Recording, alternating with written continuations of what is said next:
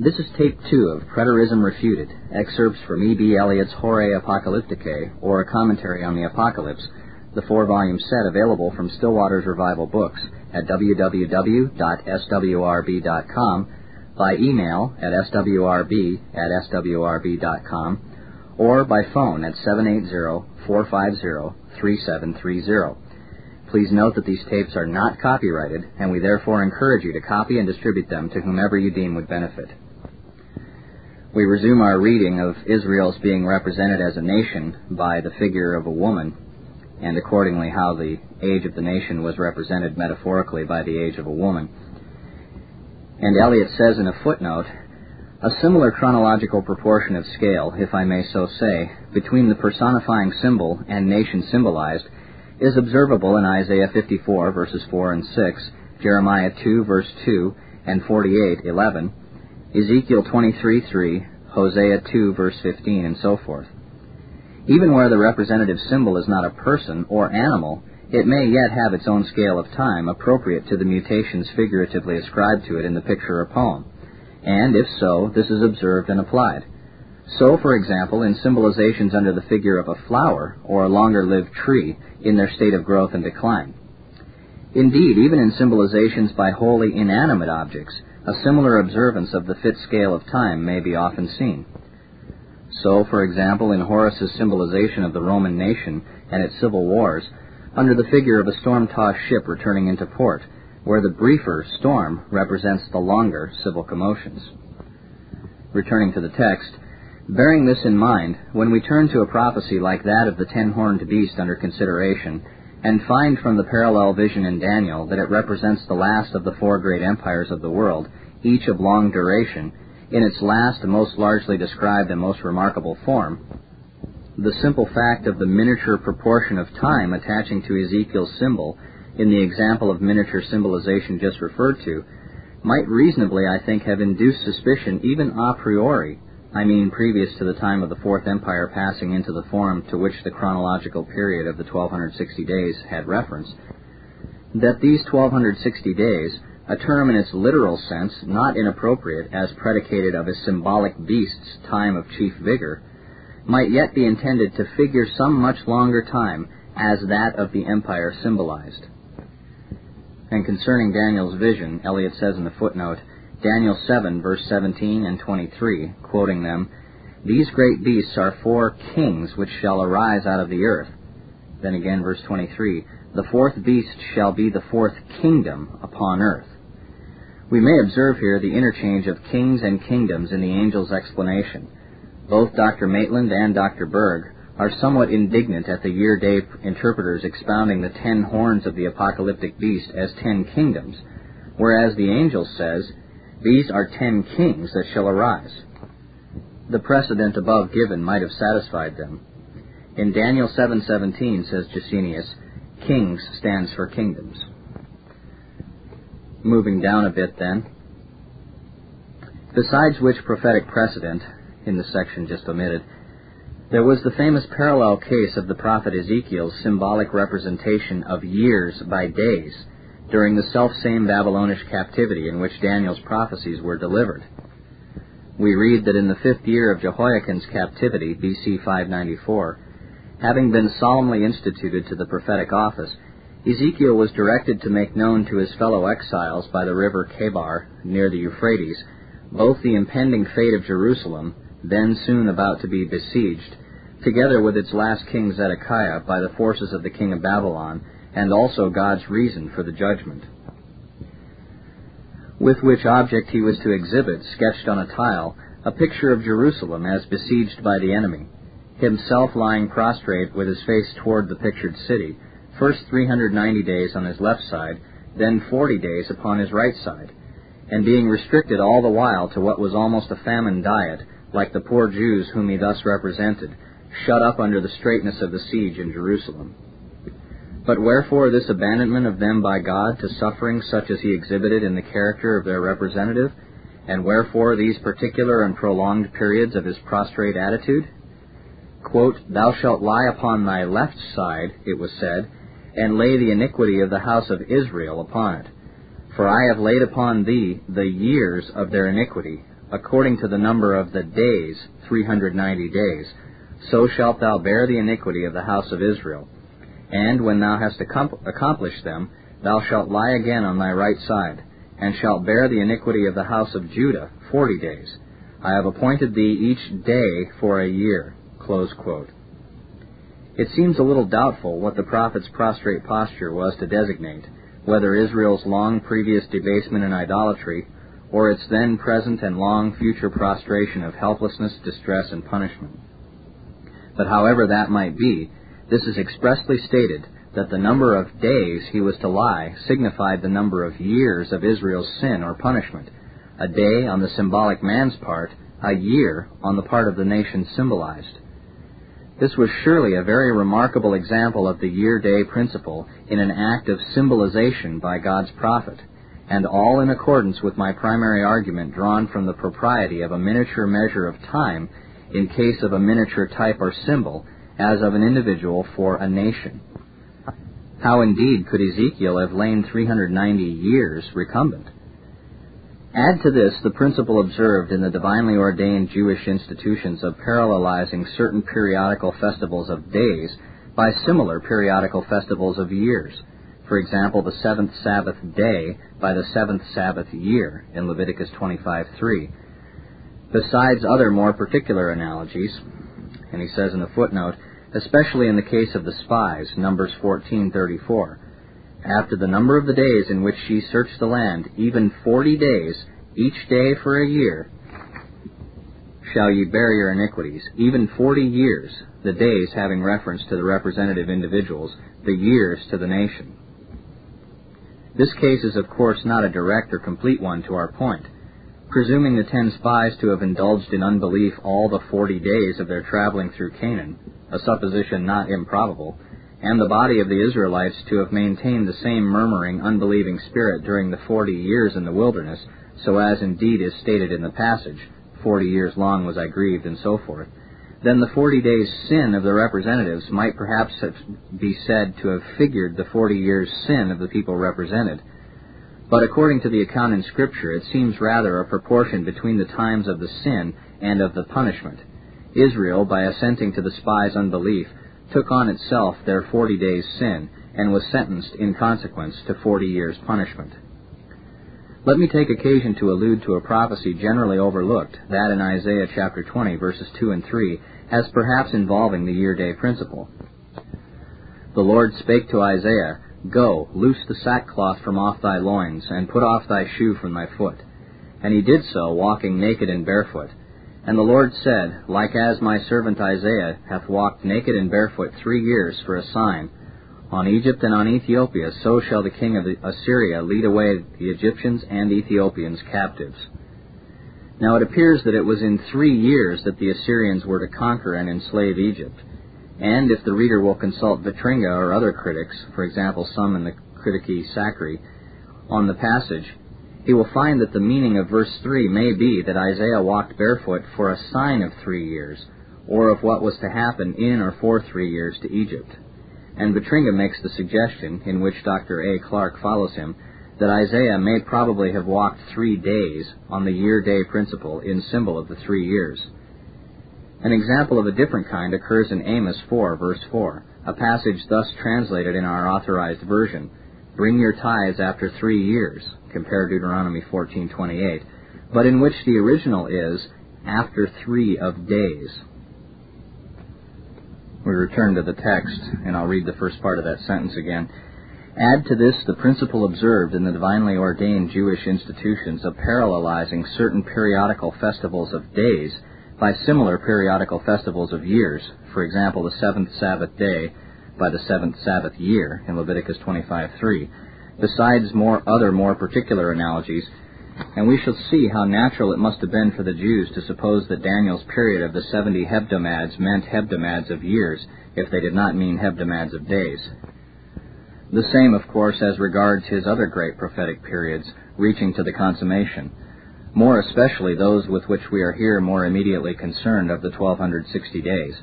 They too might seem similarly susceptible of explanation in the sense of a day for a year and skipping just a bit to Roman numeral 2, Objections to the year day principle as applied to the prophecies in question.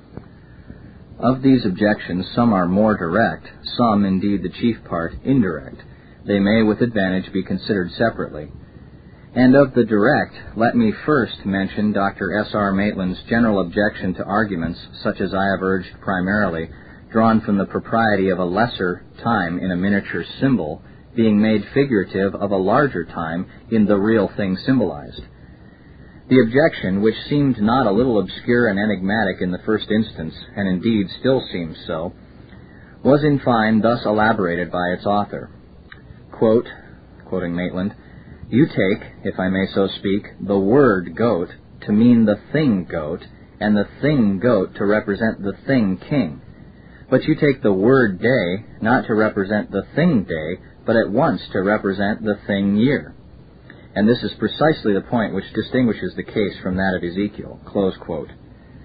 But this, but this representation rests altogether on misapprehension. Our reasoning in explaining the prophecies under consideration is in fact not different, but precisely the same as in explaining Ezekiel's precedents, alike the general one first cited by me, and that too to which Dr. M alludes in particular. For just as, on the woman symbolizing Israel, the woman's youth of short duration was used to symbolize the nation's youth of long duration, and as on Ezekiel symbolizing Israel, his 390 days of prostration figured Israel's 390 years of prostration, whether in sin or punishment, so on the hypothesis of the beast symbolizing Antichrist and anti-Christendom, we contend that the 1260 days predicated of the beasts being in power were meant to figure 1260 years as the duration in supremacy and power of the empire of Antichrist. And skipping a bit, he says again, As to Ezekiel's precedent also, I must add that it has been objected that it was a symbolic representation of the past, not of the future. But this we have seen is doubtful. Nor, even admitting it to be so, can I see how this affects our inference from the example as marking out the use of the year day principle by God's prophets in symbolizations of time. Skipping a bit again. Next, as to the indirect objections of objectors, more especially those set forth by Dr. S. R. Maitland. These have reference to the novelty of the system, to the differences and the unsatisfactoriness of apocalyptic expositions based on it, and to certain insuperable difficulties with regard to historical facts which he asserts to be necessarily involved in it. First, the novelty of the year day principle of interpretation as one altogether unknown in the Christian church from the days of Daniel to those of Wycliffe. The statement thus broadly made was a little, though but little, qualified in a later publication by Dr. Maitland, with the which, however, I was unacquainted till after I had made my own researches to ascertain the correctness of his assertion. This qualification and the modified yet still strong assertion of the novelty of the year day principle in Dr. M.'s latest publication on the subject shall in due course be noticed. For the present, I think it best to lay the facts of the case as they presented themselves in the course of my inquiry before the reader. And it is, I believe, the fact that, for the first four centuries, the days of Antichrist duration, given in Daniel and the apocalyptic prophecies, were interpreted literally as days and not as years by the fathers of the Christian Church. This was, however, as a little while since intimated, only according to the Lord's declared intention that, not knowing the times and the seasons, the disciples might so, even whilst his advent was far off, watch as in near expectation of it. And I've omitted the sections that he's referring to where he explains this more fully as I believe his interpretation, that is, the idea that Christ's disciples in all times and all ages and all places must always have in mind and be ready for his imminent second coming, arises from his erroneous premillennial view and are not so much derived from but foisted upon the text. And thus, just as down to the fall of Jerusalem, the early Christians, perhaps viewing the Jewish false Christs as the initiatory fulfillment of the prophecies of Antichrist, anticipated that catastrophe as what would immediately precede their Lord's coming. So their successors in the church looked perpetually for the disruption of the Roman Empire into ten kingdoms as a sign of its near approach, that disruption being looked to by them as what would mark the time of Antichrist's revelation, and in accordance with the literal interpretation of the prophetic periods as the forerunner at only three and a half years interval, of the coming of the Son of Man. Such was the expectation of Irenaeus, Hippolytus, Tertullian, Cyprian, Lactantius, Cyril, Chrysostom, Jerome, in fine of the Fathers generally, until Augustine. But just when the breaking up of the Roman Empire had begun, Augustine, though not differing from his predecessors in the expectation of a personal Antichrist, destined to continue in power for three and a half literal years, did yet apply to the ten-horned apocalyptic anti-Christian beast another and secondary meaning, which involved an interpretation of the three and a half years predicated of that beast's duration quite different from the literal and on a scale greatly enlarged. For he expounded it to symbolize the whole body of unbelievers, whether in open profession or in heart, who, under the guidance of many antichrists or anti-Christian teachers, constituted that impious state and kingdom which ever has been and ever will be opposed to Christ's people and kingdom in this world. That which in his time had already lasted near 400 years, reckoned from the time of Christ's ministry and death, and would comprehend also, as he expounded, within its period of duration, all that remained of time to the, to the world's end. This his view of the apocalyptic beast was perpetuated in after ages, and chiefly by those who followed him as their master. Thus Tychonius, or else his interpolator in the fifth century, in one passage repeats, unless indeed it was the original of, Augustine's exposition of the beast. In another expounds the 1260 days to signify the whole period from Christ's sufferings to the end of the world. In another, and with regard to the time, times, and half a time, suggests that by a time may be understood either a year or a hundred years the latter scale of measurement being so adjusted probably as to bring down the ending to near his own days. Again, Primasius, an Augustinian of the sixth century, explains the 42 months, 1260 days, and time, times, and half a time as specially designating the time of Antichrist's last persecution, yet generally signifying also the whole time of the duration of the church the same as the mystical as well as literal interpretation given of the 1260 days or its equivalent periods by Andreas, Bishop of Caesarea, probably of the middle of the 6th century, by the Venerable Bede of the 8th century, by Ambrose Ansbert of the 9th century, and by Berengaud, the Benedictine monk, and Bruno Estensis in the 11th and 12th. So that in fact we have almost a catena of expositors from the 5th to the 12th century advocating a certain mystical meaning, though not the one we contend for, as well as a literal meaning to the beast's period of the 1260 days.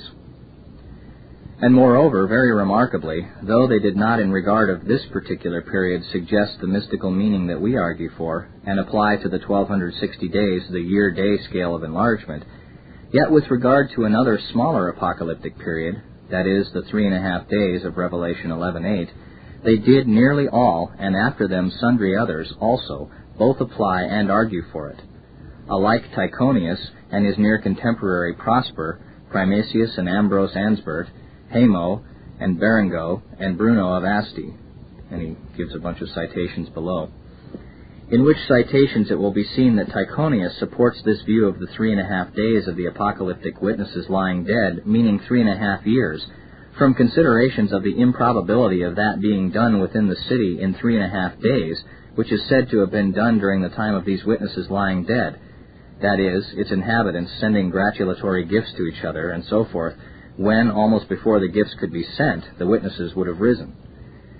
That Primasius and Ambrose Ansbert refer, by way of corroboration, to the case of the forty years' judgment on Israel in the matter of the spies, a year for a day, as it was said, and that Himo and Bruno of Asti justify it by the parallel case of Ezekiel lying on his side 390 days to signify 390 years, that is, a day for a year.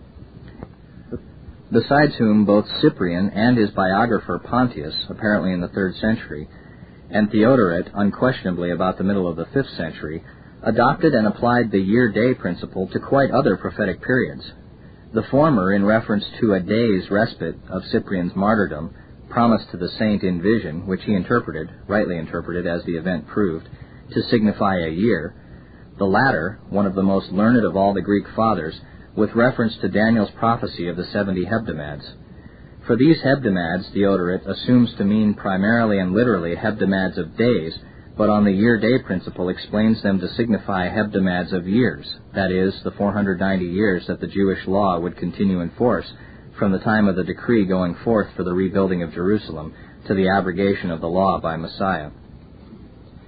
I have only to add that the famous Joachim Abbas, near the close of the 12th century, in his apocalyptic commentary, applies the principle to another apocalyptic period, that is, that predicated of the scorpion locusts, explaining their 150 days to mean very possibly 150 years.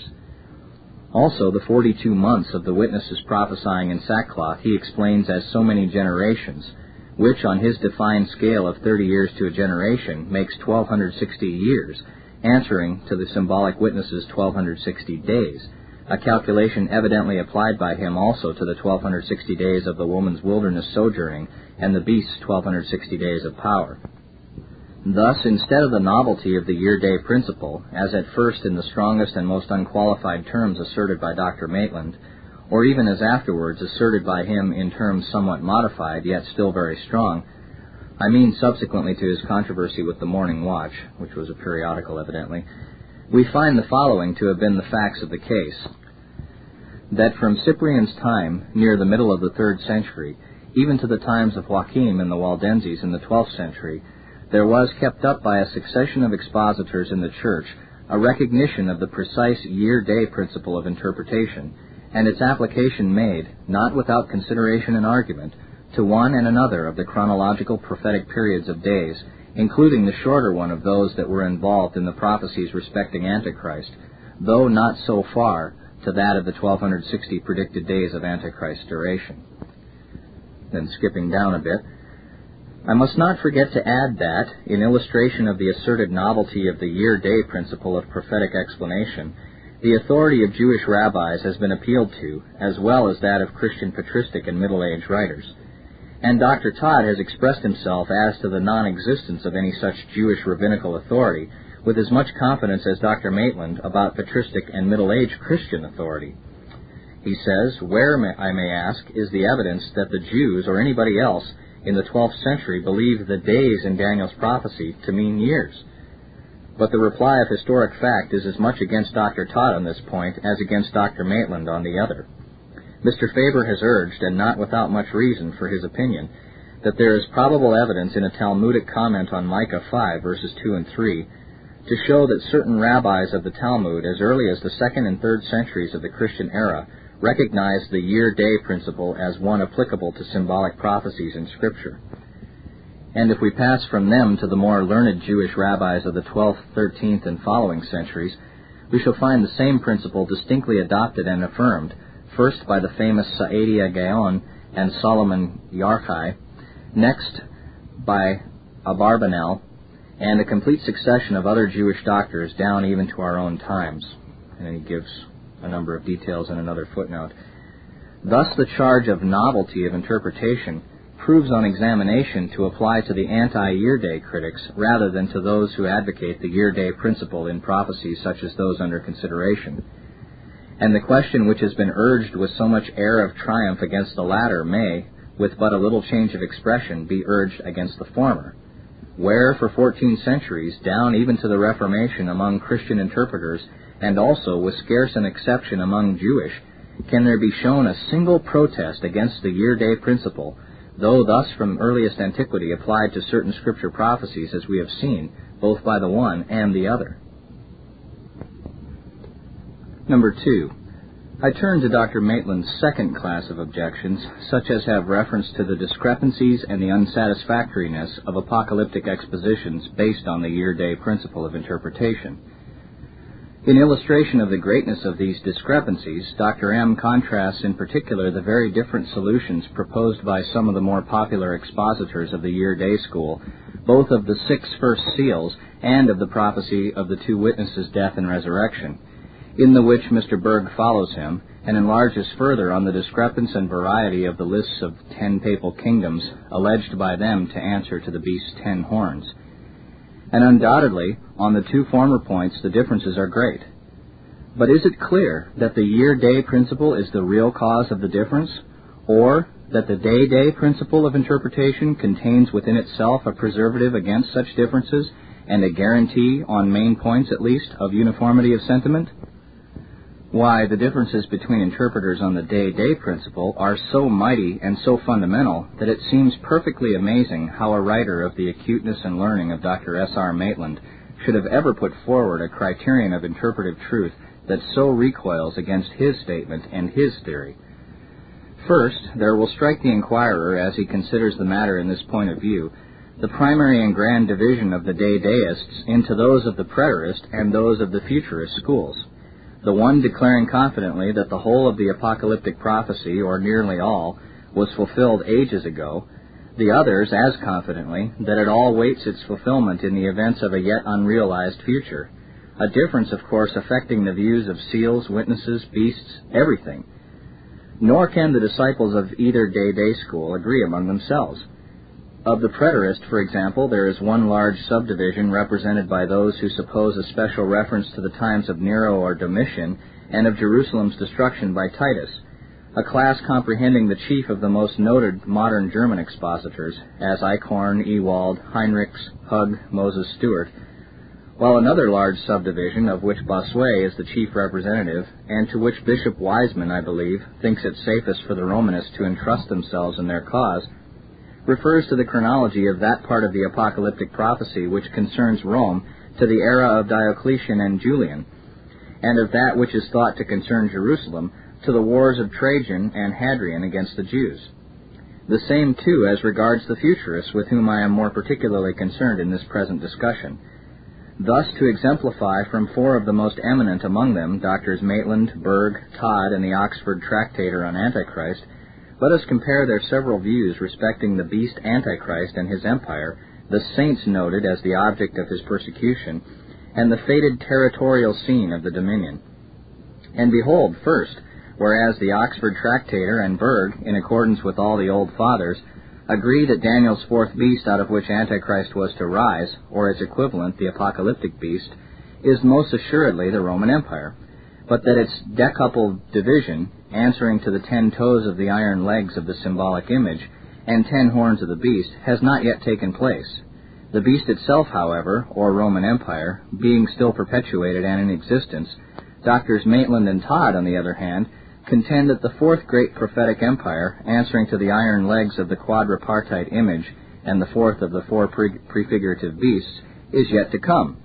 Dr. Maitland, moreover, affirming that it is as clear as a thing can be clear that the Roman Empire has long ceased to exist, and that nothing but, quote, the exigency of system can make, quote, writers of commentaries on the prophecies affirm gravely the contrary.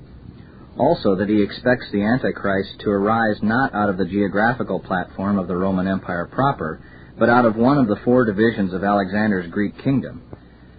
2. Whereas the Oxford Tractarian, agreeably with the general voice of the Fathers, would have the saints against whom Antichrist would direct his persecutions, that is, the Antichrist prefigured by Daniel's and the apocalyptic beast, to signify the faithful of the Christian church without any reference to the Jewish nation. Messrs. Maitland and Burgh unite in explaining them to mean preeminently and primarily the converted Jews. 3. Whereas Dr. Maitland observes sarcastically on, quote, the little world that has been made on purpose, close quote, that is, by the year day expositors, for the scene of Antichrist's reign and so forth, that is, quote, the Roman Western Imperial Papal habitable earth, close quote, he himself regarding it as the whole mundane globe, Mr. Burgh supposes the prophetic earth spoken of in the visions of the trumpet and the two witnesses to be the yet smaller land of Judea, Nay, and Dr. M himself suicidally explains the self-same phrase, all the earth, in Daniel 2.39 as the Roman world. Indeed, even as regards Daniel's hebdomads, they are at the antipodes of each other. For, while Doctors Maitland, McCaul, and others consider this prophetic period to have been fulfilled in the sense of 77s of years at Christ's first coming and the subsequent destruction of Jerusalem, Dr. Todd regards it as a prophecy of 77s of days and as yet to be fulfilled near the time of Christ's second coming. Among later novelties of difference, we find Mr. C. Maitland, the Day-Dayist, affirming the apocalyptic Babylon to be papal Rome as it has been, while Mr. Burgh and others affirm that it means Rome only as it has not been. and Mr. J. Kelly declaring that the rider of the white horse in the first seal is Antichrist, Mr. W. Kelly that it certainly is not Christ, while nearly all the rest of their brethren declare it as certainly to be Christ.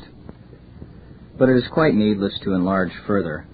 What has been said will, I think, suffice to show that although the differences may have been great among year-day interpreters, the day-day system has proved, to say the least, a principle of union no whit more successful. As to the alleged unsatisfactoriness of former year-day commentaries, both on the points alluded to and many others, a view of them in which I of course more or less agree, the objection does not affect the present commentary. It must be judged of its own merits. I have certainly myself no fear of defectiveness of evidence being fairly proved against it. In a subsequent chapter I shall have to present a general summary of its evidence.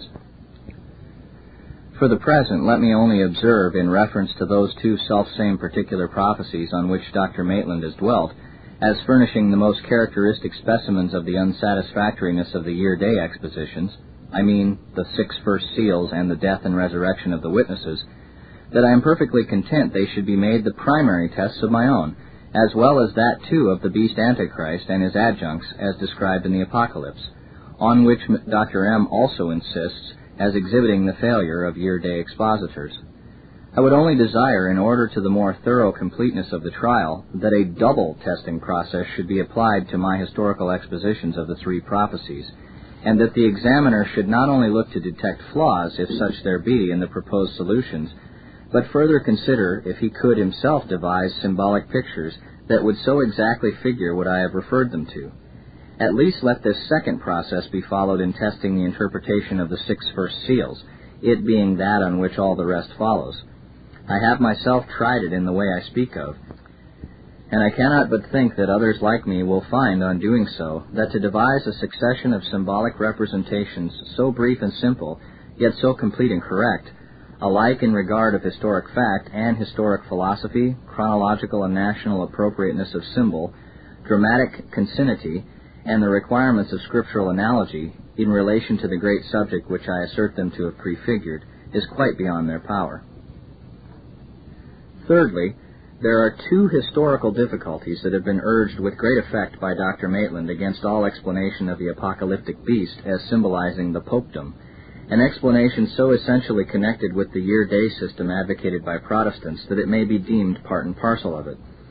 The one has reference to the fact of many who are yet considered to have been saints of Christ living and dying during the earlier centuries of the papacy in ignorance of the Pope's being the predicted Antichrist. The other to the alleged necessary participation of all such, according to the same year day interpretation, in the tremendous curse and perdition of Babylon itself.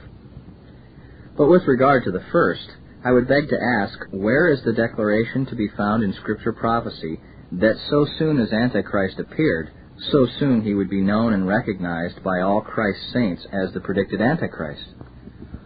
Or where is the statement made of his adopting from the very beginning of the 1260 days, so as Dr. Maitland asserts, such a course of violence and persecution of the saints as must necessarily and at once have forced upon them the recognition of him in his true character?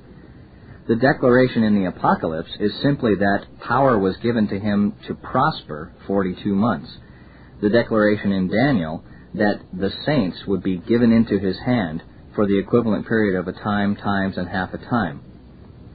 Which last declaration implies indeed his authorized rule and, do- and domination over the saints, as well as over others, through all that period, and so the recognition by them of their political or ecclesiastical subjection to him, but it does not imply the exercise of his authority and power all the while against them in the way of active persecution and war. And he says in the footnote, Compare the force of the same expression in Daniel 2:38. Quote, Wheresoever the children of men dwell, the beasts of the field and the fowls of the heaven hath he given into thine hand, and hath made thee ruler of them all. Returning to the text, on the contrary, from the prophetic account of the two witnesses, it might rather be inferred that, whereas the Gentiles or paganized Christians would tread the holy city throughout all the 1260 days, and consequently caused the testimony of the witnesses to be rendered by them all that time in sackcloth, yet it would not be till the period had considerably advanced that the beast, that is, Antichrist, would make war on them and their gospel witnessing, and so force upon their notice this crowning feature of his anti-Christian character. Not unaccordant with which is the tenor of that other prediction that, quote, the image of the beast caused that as many as would not worship the beast's image should be killed. For, the image being of course subsequent in time to the lamb-like beast that formed it, and the lamb-like beast's own rising subsequent in time to that of the first beast, the dicta and the acts of the image must a fortiori have been later than the commencement of the 1260 days of that first beast's reign. In fact, if my view be correct that papal general councils were meant by the image, nor do I fear anyone's disproving it, for as much as these were first formed only in the 12th century, they could not have embraced in their persecuting enactments any one of those three centuries, the 6th, 7th, and 8th, to which Dr. M has most particularly referred as a period to which the absurdity applied of Christ's saints being persecuted even to death by Antichrist, yet not knowing him. This varying state of the saints during the 1260 years has been illustrated by comparison with that of Abraham's seed in the 400 predicted years of trial from Isaac to the Exodus, during all of which these latter were to be strangers, I might perhaps say dependents, in the land of their pilgrimage, but during a part only persecuted and oppressed, so as to have the bondage enter into their soul. Again, as to the temporary ignorance of the Pope's real character as Antichrist, we may perhaps not inappropriately compare it with the temporary ignorance of Jewish saints before them in regard of the character of Jesus as the Christ. For we know that for many years after Christ's birth, and for some even after his proclamation by John the Baptist and the opening of his ministry, there were sincere Israelites who so far failed to recognize him. In the one case, as in the other, the development of the evidence was to be gradual. Only it must be remembered that this temporary ignorance of the Pope's being the predicted Antichrist would not involve the reception of his anti-Christian doctrine insofar as regarded the essentials of the Christian faith. This, we know, could not be with the elect. And in fact, we have seen reason to believe, on good historical evidence, that throughout the earlier as well as later half of the 1260 years of papal domination, there were those who faithfully witnessed for Christ's doctrine in contradistinction to that of him whom yet they knew not to be the predicted Antichrist, and also others weaker in discernment, faith, and courage, such, for example, as the Carthusian monk mentioned at my page 68 above, who, like the 7,000 of the Lord's secret ones of old, were known to God, though not to man, as not bowing the knee to Baal. The second historical objection, one urged with even yet more force by Dr. Maitland against the year-day anti-papal view of the prophecy, is derived from that awful denunciation by the angel of Apocalypse 14. Quote, if any man worship the beast in his image, and receive his mark in his forehead or his hand, the same shall drink of the wine of the wrath of God, and he shall be tormented with fire and brimstone, and the smoke of their torment ascendeth up forever for he justly supposes that no year-day interpreter will be prepared to contend that among all that were visibly connected with Rome through the 1260 years, there were none of God's saints. And then, after urging the incredibility, quote, that when God had pronounced so heavy a curse on all that might worship the beast, or receive his mark, he should actually have concealed from his church that most important fact, that the person or power whom they religiously believed to be their spiritual head, and the very vicar of Christ upon earth, whom under this view they received with reverent honor and worship, and whose mark they took upon them in simple faith that it was the seal of the living God, that this personage was indeed the beast, the great enemy of their God and Savior, he states it as a necessary corollary of the year-day system that all in past ages who did thus act must be supposed, a supposition doubtless incredible, to have received the beast's mark, and so, according to the prophecy, to have passed into perdition. I consider this to have been probably the most effective and influential of all Dr. Maitland's arguments. Yet how simple and complete the answer! It needs but to remember that the vision of that third angel and his warning voice has, of course, its proper chronological position in the prophecy, just as all the other prefigurative visions, and that this its position is at the very end of the predicted 1260 years. For it follows after a declaration of the close impending fall of Babylon and only a little before the sign of the coming of the Son of Man to judgment. Whence the inference that it prefigures a warning voice, probably even yet future, a warning to be given to such of God's saints as may be then in Babylon, and that such there will be even then, appears from the parallel warning voice of another apocalyptic angel crying out, Come out of her, my people. That is in chapter 18, verse 4. Precisely like what was given to Lot on the night before the destruction of Sodom. And we might just as well argue that the anti-Sodomitic angel's implied denunciation against all who afterwards remained in Sodom, that they would be consumed in the iniquity of the city, had reference to residents within it during the whole previous period of its flagrant wickedness, thus involving God's servant Lot himself in the tremendous catastrophe that followed, as to make the apocalyptic angel's curse embrace such as might have been residents in Babylon and non-recusant subjects of the papal beast, before ever the warning voice was uttered, and during the whole previous period of the beast's domination. The very basis of Dr. Maitland's argument seems to me to be nothing more nor less than an anachronism, Besides that, as may be easily shown, his own futurist prophetic theory is just as liable to the objection as the historical. I have now, as I trust, either in the observations of the present section or in critical notices in other parts of my work, replied to almost every objection of consequence that has been urged either by Dr. Maitland or others against the year-day anti-papal scheme of apocalyptic interpretation. And assuming the aggressive, I might further abundantly corroborate the truth of my views on this subject by showing the essential inconsistency and unsoundness of that counter view of apocalyptic interpretation advocated by them, which would construe the 1260 days, predicated of Antichrist dominancy, as simply so many days literally taken. But it would detain us too long. I must reserve it for the appendix in my last volume. Having seen, then, the irrecoverable blows dealt to preterism by showing the necessary date of Revelation's authorship and the scriptural year-day principle of prophetic interpretation, we now witness the climax of Elliott's victory against his tottering opponent in his critique of major points of the system itself. And so we now turn to the aforementioned appendix in Volume 4. This is the end of Side 1. Please turn the cassette over to continue listening. Part 2 critical examination and refutation of the chief counter schemes of apocalyptic interpretation, and also of Dr. Arnold's general prophetic counter theory.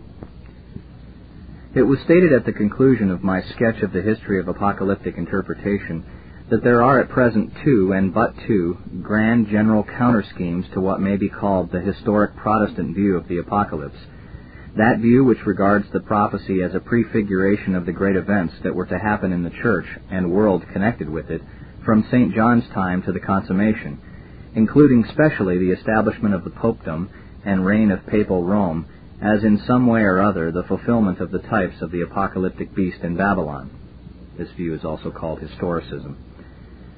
The first of these two counter schemes is the preterists, which would have the prophecy stop altogether short of the popedom, explaining it of the catastrophes, one or both, of the Jewish nation and pagan Rome, and of which there are two sufficiently distinct varieties. The second, the futurists, which in its original form would have it all shoot over the head of the popedom into times yet future, and refer simply to the events that are immediately to precede or to accompany Christ's second advent, or in its various modified forms, have them for its chief subject. I shall, in this second part of my appendix, proceed successively to examine these two, or rather four, anti-Protestant counter-schemes, and show, if I mistake not, the palpable untenableness alike of one and all. And as indicated, we'll here only be considering the refutation of preterism. Skipping down a bit. Now, with regard to the preterist scheme, on the review of which we are first to enter, it may be remembered that I stated it to have had its origin with the Jesuit Alcazar, and that it was subsequently, and after Grotius and Hammond's prior adoption of it, adopted, adopted and improved by Bossuet, the great papal champion, under one form and modification, then afterwards under another modification by Herrnschneider, Eichhorn, and others of the German critical and generally infidel school of the last half century, followed in our own era by Heinrichs and by Moses Stuart of the United States of America. The two modifications appear to have arisen mainly out of the differences of date assigned to the apocalypse, whether about the end of Nero's reign or Domitian's. I shall, I think, pretty well exhaust whatever can be thought to call for examination in the system by considering separately, first, the Neronic or favorite German form and modification of the preterist scheme, as propounded by Eichhorn, Hug, Heinrichs, and Moses Stuart. Secondly, Bossuet's Domitianic form, the one most generally approved, I believe, by Roman Catholics. First, then, examination and refutation of the German Neronic preterist apocalyptic counterscheme. The reader has already been made acquainted with the main common features of this German form of the preterist apocalyptic scheme. Differing on points of detail, yet, with the exception that Hartwig and Herder pretty much confine themselves to the Jewish catastrophe, and Ewald, Bleek, and De Wette to that of the heathen Rome, it may generally be described as embracing both catastrophes, the fall of Judaism being signified under that of Jerusalem, the fall of heathenism under that of Rome the one as drawn out in symbol from Apocalypse 6 to 11 inclusive, the other from Apocalypse 12 to 19. Whereupon comes thirdly, in Apocalypse 20, a figuration of the triumph of Christianity. So, with certain differences, Herrnschneider, Eichhorn, Hug, Heinrichs, and so forth in Germany, Moses Stuart in America, and in England, Dr. Davidson. In my review of the scheme, each of these two historic catastrophes, as supposed apocalyptically figured, will of course furnish matter for critical examination, not without reference to the apocalyptic date also, as in fact essentially mixed up with the historic question. But before entering on them, I think it may be well to premise a notice. First, on the generally vague, loose principle of prophetic interpretation professedly followed by the preterists. Considering the self-sufficient dogmatism which preeminently characterizes the school in question, even as if a priori to examination all other schemes were to be deemed totally wrong, and the preterist scheme alone conformable to the discoveries and requirements of modern exegesis, a dogmatism the more remarkable when exhibited by a man of calm temperament and unimpassioned style like Professor Stuart, and which to certain weaker minds may seem imposing, the question is sure to arise, what the grounds of this strange presumptuousness of tone? What the new and overpowering evidence in favor of the modern preterists? What the discovery of such unthought of coincidence between the prophecy on the one hand and certain facts of their chosen Neronic era on the other as to settle the apocalyptic controversy in their favor at once and forever. And then the surprise is increased by finding that not only has no such discovery been made, not only no such discovery been even pretended to, but that in fact they put it forward as the very boast of the preterist system that coincidences exact and particular are not to be sought or thought of, that the three main ideas about the three cities or three antagonist religions represented by them, so as above mentioned, are pretty much all that there is of fact to be unfolded, and that with certain exceptions, of which exceptions more in a later part of this review, all else is to be regarded as but the poetic drapery and ornament. Now, in mere rationalists of the school, like Eichhorn and many others, men professedly disbelieving the inspiration of the Apocalypse, all this is quite natural and consistent, seeing that its author wrote, they take for granted, as a mere dramatist and poet. And as to the details, what the limit ever assigned to a poet's fancy, except as his own taste or critical judgment might impose one? But that Christian expositors, like Professor Stuart and Dr. Davidson, men professing to believe in St. John's inspiration as a prophet, and to these I here chiefly refer, should deliberately so pronounce on the matter, so resolve even what seems most specific into generalizations, and what seems stated as fact into mere poetic drapery, will appear probably to my readers, as to myself, most astonishing. It is of course due to these writers to mark by what process of thought they arrive at this conclusion, and on what principle or by what reasons they have justified it to themselves and passing by the negative argument from the discrepancy and unsatisfactoriness of the historic detailed interpretations given by expositors who seek in the Apocalypse a prophetic epitome of the civil and ecclesiastical history of Christendom, as to which, wherever justly objected to, the remark was obvious that further research might very possibly supply what was wanting and rectify what was uns- unsatisfactory, so as I hope has been done on various points in the present commentary. Passing this, I say, the intended use and object of the Apocalypse at the presumed time of its writing will be found to have been that which mainly guided the learned American professor to the true principle of exegesis, as he designates it, whereby to interpret the book.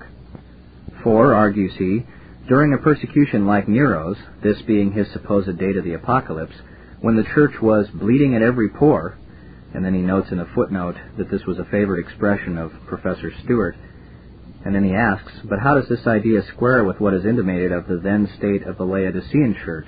Thou sayest I am rich and increased with goods, and so forth. How could it take interest in information as to what was to happen in distant ages, excepting, of course, the final triumph of Christianity, or indeed as to anything but what concerned their own immediate age and pressure, and pressure, whether in Judea or at Rome? Hence, then, to this the subject matter of the Apocalypse must be regarded as confined. And whereas on this exegetic hypothesis scarce anything appears in the actual historic facts of the particular period or catastrophe in question, which can be considered as answering to the prophetic figurations in detail, therefore all idea of any such detailed and particular intent and meaning in these prophetic figurations must be set aside, and they must be regarded as the mere drapery and ornament of a poetic epopee, albeit by one inspired. As a scriptural precedent and justification for this generalizing view of the apocalyptic imagery, Psalm 18, which was David's song after his deliverance from Saul, and Isaiah 13:14 on the fall of Babylon, the former more especially, are referred to and insisted on by the learned professor. But, reserving the subject of the apocalyptic date for a remark or two presently under my next head of argument, let me beg here to ask, with reference to the very limited use and objects so assigned to the apocalyptic prophecy, as if only or chiefly meant for the Christians then living, by them to be understood, and by them applied in the way of encouragement and comfort, as announcing the issue of the trials in which they were then personally engaged, what right has Professor Stuart thus to limit it? Was it not accordant with the character of God's revelations as communicated previously in Scripture, especially in Daniel's prophecies, which are of all others the most nearly parallel with the Apocalypse, to foreshow the future in its continuity from the time when the prophecy was given even to the consummation, and this not with the mere present object of comforting his servants then living, but for a perpetual witness to his truth, to be understood only partially, it might be, for generations, but fully in God's own appointed time? So, for example, in the Old Testament prophecies concerning Christ's first advent, prophecies which not only the Old Testament Jews, but even the disciples of Christ understood most imperfectly, till Christ himself, after he had actually come, explained them, and so again in Daniel's prophecies extending to the time of the end, which until that time of the end were expressly ordered to be sealed up. He says in a footnote, Daniel 12:9, the sealing was evidently with reference to that part of prophecy which concerned the distant future.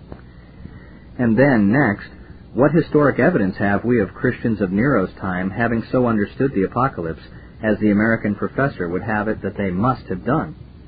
Not a vestige of testimony exists to the fact of such an understanding, albeit quite general, according to him, among the more intelligent in the Christian body.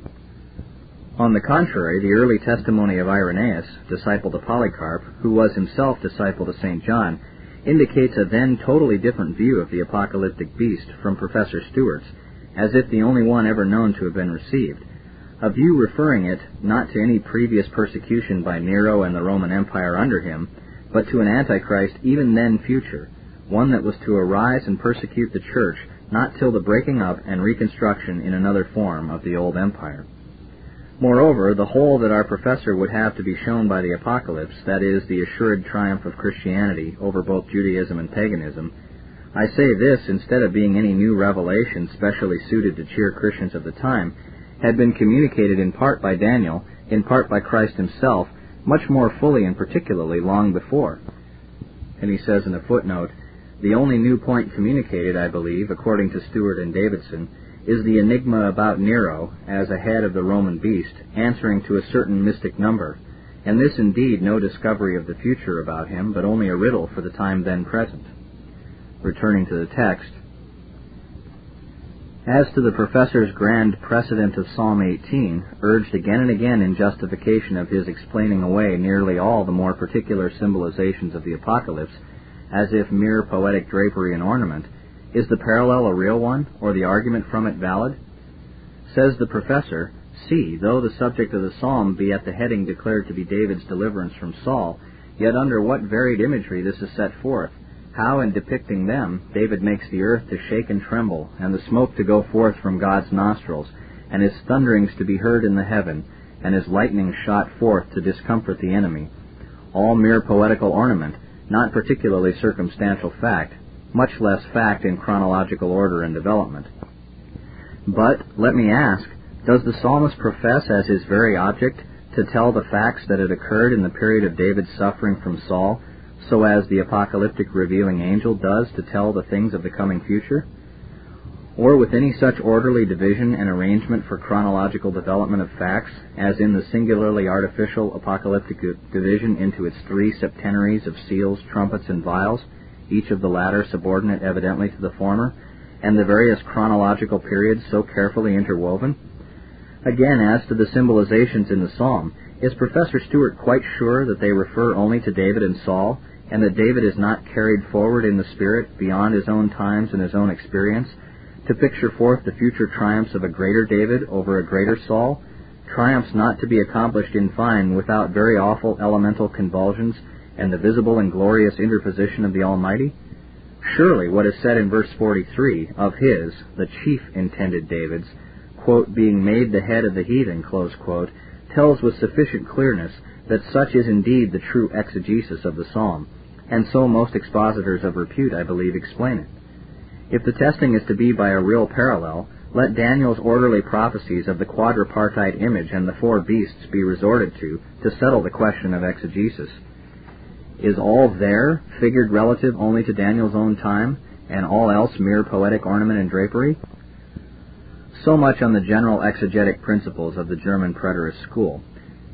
Let me now proceed, secondly, to consider these preterists' historical solution, including especially the two grand catastrophes laid down by them as the two main particulars unfolded in the Apocalypse, and show, as I trust, both in respect of the one and the other, the many and indubitable marks of error stamped upon it.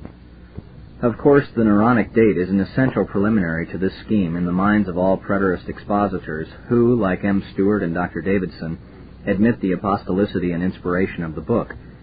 And as I venture to think that I have in my first volume completely proved that the true date is Domitianic, agreeably with Irenaeus' testimony, not Neronic or Galbaic, that single fact may in such case be of itself deemed conclusive against the theory nor, let me add, in case of non-infidel preterists only. For the very strong opinion as to the sublimity and surpassing aesthetic beauty of the Apocalypse admitted by the German neologians, Eichhorn inclusive, as the result of the Semlerian controversy, compared with the utter inferiority of all church writers of the nearest later date, does, even on, on rationalistic principles, almost involve the inference of St. John's authorship, especially as coupled with the fact of the apocalyptic writer's assumption of authority over the Asiatic bishops he addressed, and the air of truth, holiness, and honesty that all through mark his character. Which admitted, and also as by Eichhorn, the Domitianic as the true date, even a rationalist like him must, I think, be prepared to admit the high improbability of such a writer making pretense to prophesy a certain catastrophe about Nero and Rome, and another certain catastrophe about Jerusalem, as if things then future, when in fact the one had happened thirty, the other twenty-five years before. Whence the baselessness, even on rationalistic principles, of the whole Neronic preterist scheme. But we will now proceed more in detail to the examination of the two catastrophes separately. And first, as to the catastrophe of Judaism in Jerusalem, depicted in the figurations from Apocalypse 6 to 11 inclusive. Argues Professor Stuart, as, as abstracted in brief, thus Quote, it is for some considerable time not unfolded who the enemy is against whom the rider of the white horse in the first seal has gone forth conquering, followed by his agencies of war, famine, and pestilence, him against whom the cry is raised of the Christian martyrs slain under the fifth seal, and the revolution of whose political state is evidently the subject of seal the sixth. But in Apocalypse 7, the enemy meant is intimated, for when it is stated that 144,000 are sealed by way of protection out of all the tribes of Israel, meaning evidently those that have been converted from among the Jews to Christianity, it follows clearly that it is the unsealed ones of those tribes, or unconverted Jews, forming the great body of Israel that are the destined objects of destruction. A view this quite confirmed in Apocalypse 11, where the inner temple is measured as that which is not to be ejected, this meaning that whatever was spiritual in the Jewish religion was to be preserved in Christianity, while the rest, or mere external parts of the system, as well as the holy city Jerusalem itself, was to be abandoned and trodden down.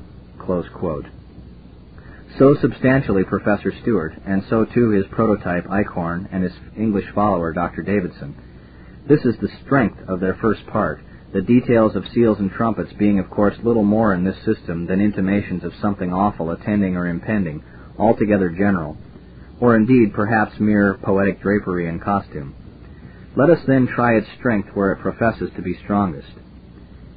The enemy to be destroyed, it is said, was shown to be the Jews, because it was the Jewish tribes, all but the sealed few from out of them, that were to have the tempests of the four winds let loose on them, and because it was the Jewish temple, all but the inner and measured part of it, that was to be abandoned to the Gentiles.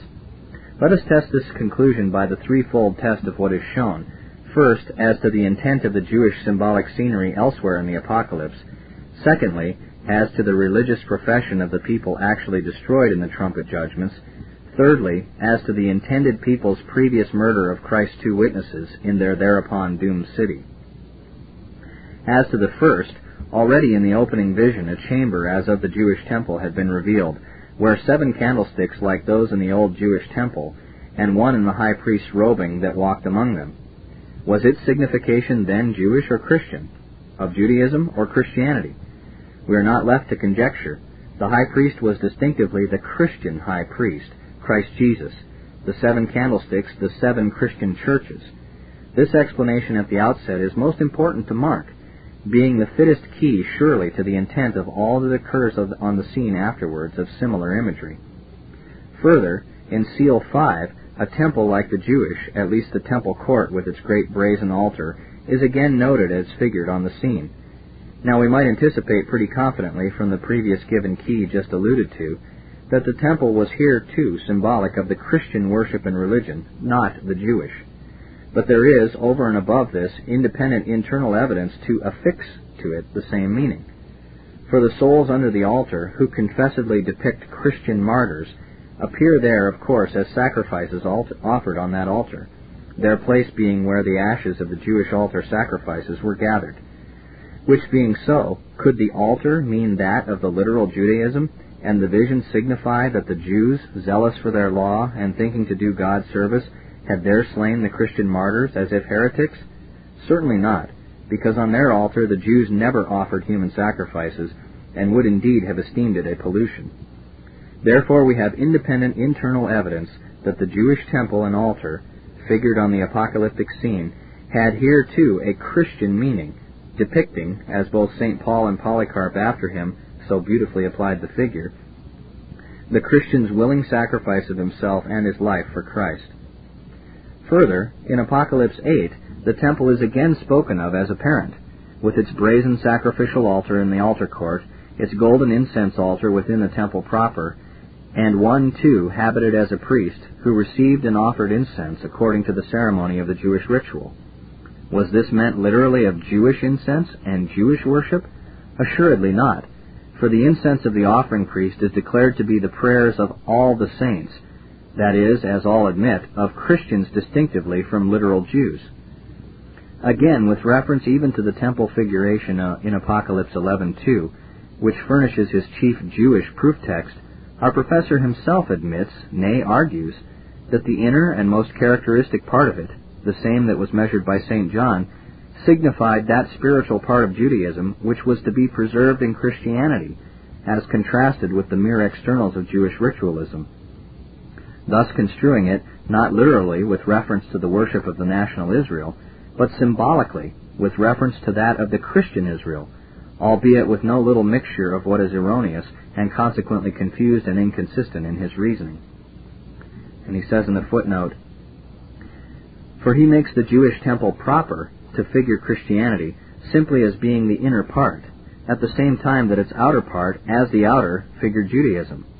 That is, he makes the connected part of the same temple to symbolize two professedly different and opposed religions, and moreover makes that part of it which contained all that was visibly and by use ritualistic, the sacrificial altar, the laver, the incense altar, the showbread, the candlesticks, and so forth, to symbolize the unritualistic religion of the two, while the other part, which had none of the ritualistic material, was to symbolize the religion of ritualism.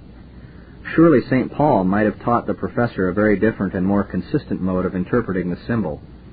According to this uh, apostolic teaching, the Jewish temple on the apocalyptic scene figured the Christian visible worshiping church and its worship on the principle of construing the old Jewish types to mean their answerable spiritual antitypes.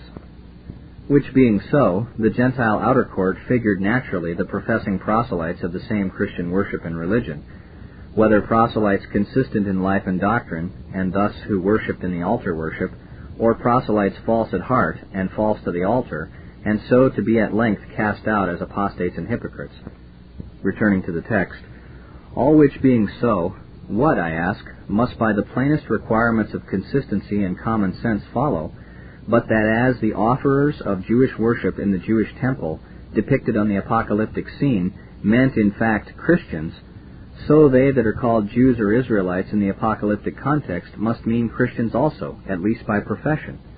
A conclusion clenched by the fact which I have elsewhere urged, that the twelve tribes of God's Israel in the New Jerusalem of Apocalypse 21 are on all hands admitted to designate Christians, mainly Gentile Christians, and so surely, in all fair reasoning, the twelve tribes of Israel mentioned in Apocalypse 7 also.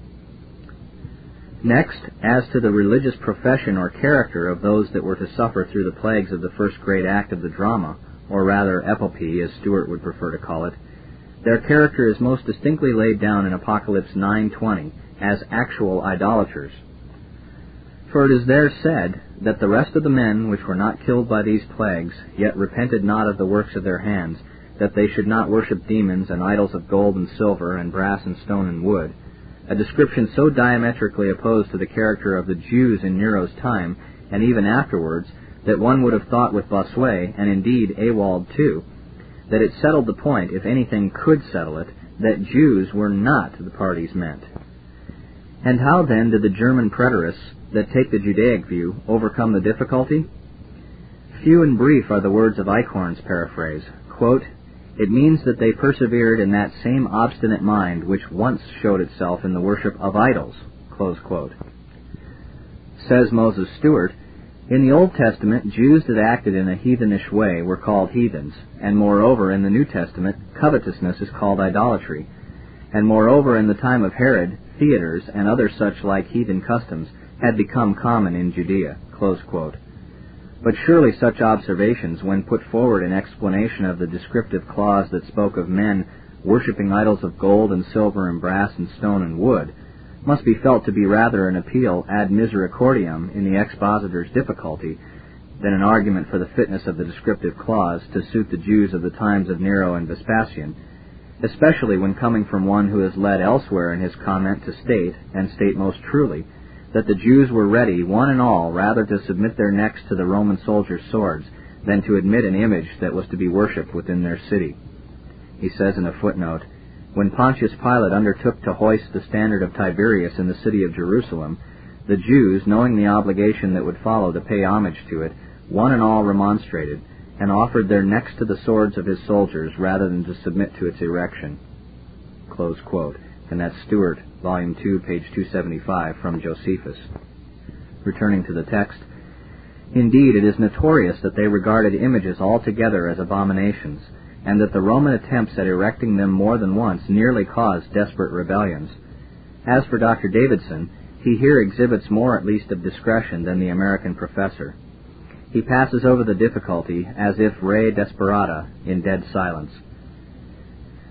Try we, thirdly, the Judaic theory of our German preterists by the test of the witness-slaying prophecy, including the place, time, and author of their slaughter. This is put forth as one of the strongest points in the Judaic part of their view, it being stated to occur in the city, quote, where their Lord was crucified, that is, say the preterists, in Jerusalem. But first we ask, what witnesses? Quote, the Jewish chief priests Ananus and Jesus, quote, answer Herder and Eichhorn, quote, mercilessly massacred, as Josephus tells us, by the zealots, But how so? Must they not rather be Christ's witnesses? exclaimed Stuart. Since it is said, I will give power to my witnesses. And therefore Christians? Of course they must. Which being so, the next question is, who then the notable Christians that Stuart considers to have been slain in Jerusalem in the witness character at this epoch, that is, during the Romans' invasion of Judea? Does he not himself repeat to us the well-known story on record that the Christians forthwith fled to Pella, agreeably with their Lord's warning and direction, so soon as they saw the Romans approach to beleaguer Jerusalem? But, say he in reply, can we imagine that all would be able to make their escape? Would there not be sick and aged and paupers to delay the flight, and faithful teachers too of Christianity that would choose to remain, to preach repentance and faith to their countrymen? These I regard as symbolized by the two witnesses. And these, therefore, as answering in their history at this crisis to St. John's extraordinary and circumstantial prediction about the witnesses' testimony, miracles, death, resurrection, ascension. But what the historic testimony to support his view? Alas, none, absolutely none. In apology for this total and most unfortunate silence of history, he exclaims, quote, The Jew Josephus is not the historian of Christians, and early ecclesiastical historians have perished, adding, however, as if sufficient to justify his hypothesis, quote, But Christ intimates in his prophecy of the destruction of Jerusalem that there would be a persecution of Christians at the period in question, a statement quite unjustified if he means persecution to death in Jerusalem and at the time of the siege, by the passage he refers to. And in a footnote he gives us the passages Matthew 24, 9 through 13, Mark 13, 9 through 13, Luke 21, 12 through 16. Does not Christ say, quote, Not a hair of your head shall perish? At last he condescends to this. Quote, At all events it is clear that the Zealots and other Jews did not lose their disposition to persecute at this period. Such is the impotent conclusion of Professor Moses Stuart, such the best explanation he can devise on his hypothesis of the wonderful apocalyptic prophecy respecting the witnesses, nor is his need supplied by Dr. Davidson. Notwithstanding God's long-suffering mercy, says this latter, Dr. Davidson, the Jews continue to persecute the faithful witnesses. This, I can assure the reader, is the sum total of his observations on the point before us. Nor is it here only that the Judaic part of the preterist scheme, applied to the witness story in the Apocalypse, breaks down. For, further, the city where the witness's corpse were to be exposed is declared to be the city the great one, and he notes in a footnote, En te platea tes paleos tes megales. This is given as the best reading by many of the critical editions. That which is the emphatic title of the seven-hilled Babylon or Rome in the Apocalypse, never of Jerusalem. And again he says in a footnote, Five or six times is the phrase used in the Apocalypse, and always with reference to the Great Babylon. See chapter 14, verse 8, 16, 19, 17, 18, 18, verses 10, 16, 18, 19, and 21. So Jerome of old, remarking moreover that Jerusalem is never called Egypt, and so too Bossuet. Returning to the text, how it might be Rome and yet the city where the Lord Jesus had been crucified, the reader has long since seen. Nor this alone, for the beast that was to slay them was ta thereon ta anabanon ek tes abasu, the beast that was to rise from the abyss, a beast which, especially with the distinctive article prefixed so as here to it, cannot but mean one and the same with that which is mentioned under precisely the same designation in chapter 17, verse 8, and there, as all the preterists themselves allow, designates a power associated some way with Rome. And what Stuart's explanation?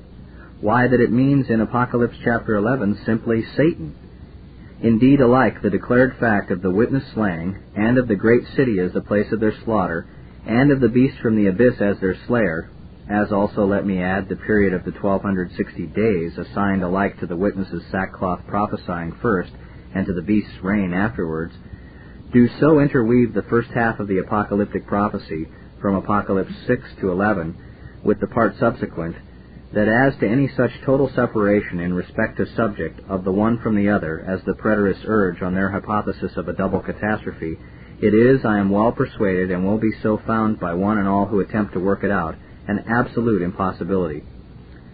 I might add yet a word as to the ill-agreeing times of the supposed Jewish catastrophe and the Roman, the former being, in the preterist scheme, first set forth, and the Roman figured afterwards whereas the chronological order of the two events was in fact just the reverse, the Roman persecution of Christians and quickly consequent fall of Nero preceding the fall of Jerusalem. But the argument, which indeed might be spared ex abundanti, will occur again and somewhat more strikingly under our next head. To this let us then now pass onwards and consider as proposed, secondly, the German preterist's second grand division of the Apocalypse and second grand catastrophe, that is, that affecting pagan Rome.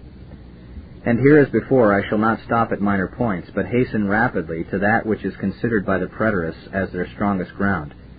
It is to be understood that they generally make Apocalypse 12 retrogressive in its chronology to Christ's birth and the devil's primary attempts to destroy both him and his religion and his early church in Judea, though in vain.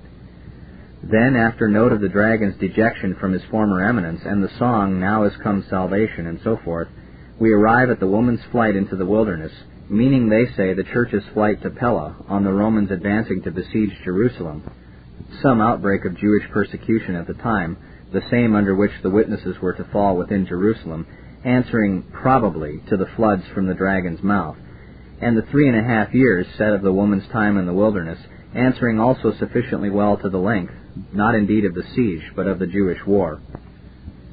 Mark in passing how the symbolic woman, first made to be the theocratic church in its Jewish form, travailing with and bringing forth Christ, and he asks in a footnote, is the church ever represented in Scripture as Christ's mother?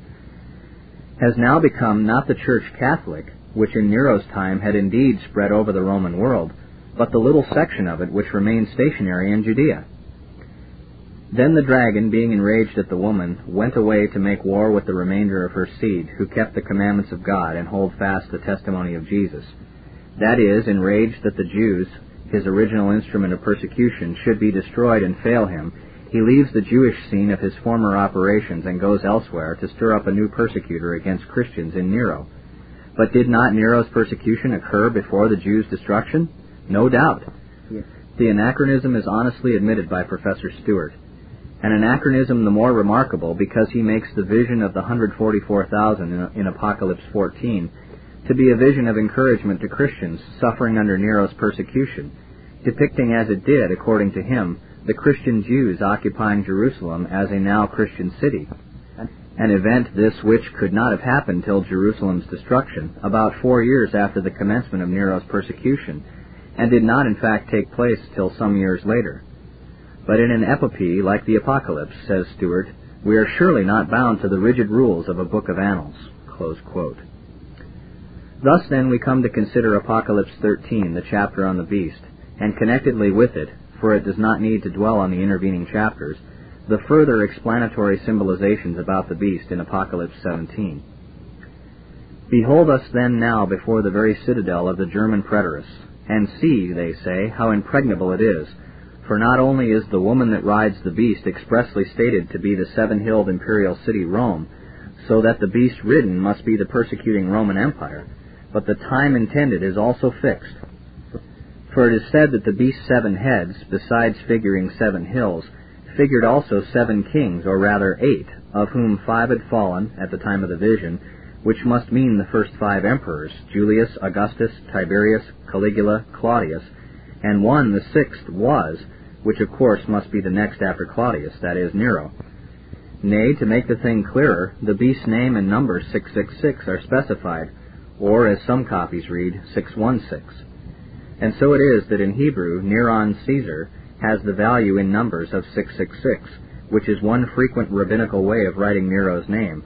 Or, quote, if the Hebrew be that of Nero Caesar, without the final N, then it gives the number 616, close quote. No doubt the numerical coincidence is worthy of note, and the whole case, so put, quite plausible enough to call for examination. It is indeed obvious to say, as to the name and numeral, that a Greek solution would be preferable to one in Hebrew, and a single name to a double one, principles these recognized, as we have seen, by Irenaeus and all the other early fathers that commented on the topic. But in this there is, of course, nothing decisive. A graver objection seems to me, however, to lie against the suggested numeral solution, in that a part of the name being official, I mean the word Caesar, this agnomen, though fitly applicable to Nero while the reigning emperor, would hardly be applicable to him when resuscitated after his death wound, and so become the beast of Apocalypse 13, of whom the name was predicated. But this involves inquiry into the beast's heads, to which inquiry, as the decisive one, let us now therefore at once pass on. This is the end of Tape 2 of Preterism Refuted, excerpts from E.B. Elliott's Horae Apocalypticae, or a commentary on the Apocalypse. Please note that this four-volume work is available from Stillwater's Revival Books, along with a treasure trove of the finest Protestant, Reformed, and Puritan literature available anywhere in the world today. Stillwaters may be contacted via their website at www.swrb.com, by email at swrb at swrb.com, or by phone at area code 780-450-3730. Please note as well that these tapes are not copyrighted, and we therefore encourage you to copy and distribute them to whomever you deem would benefit.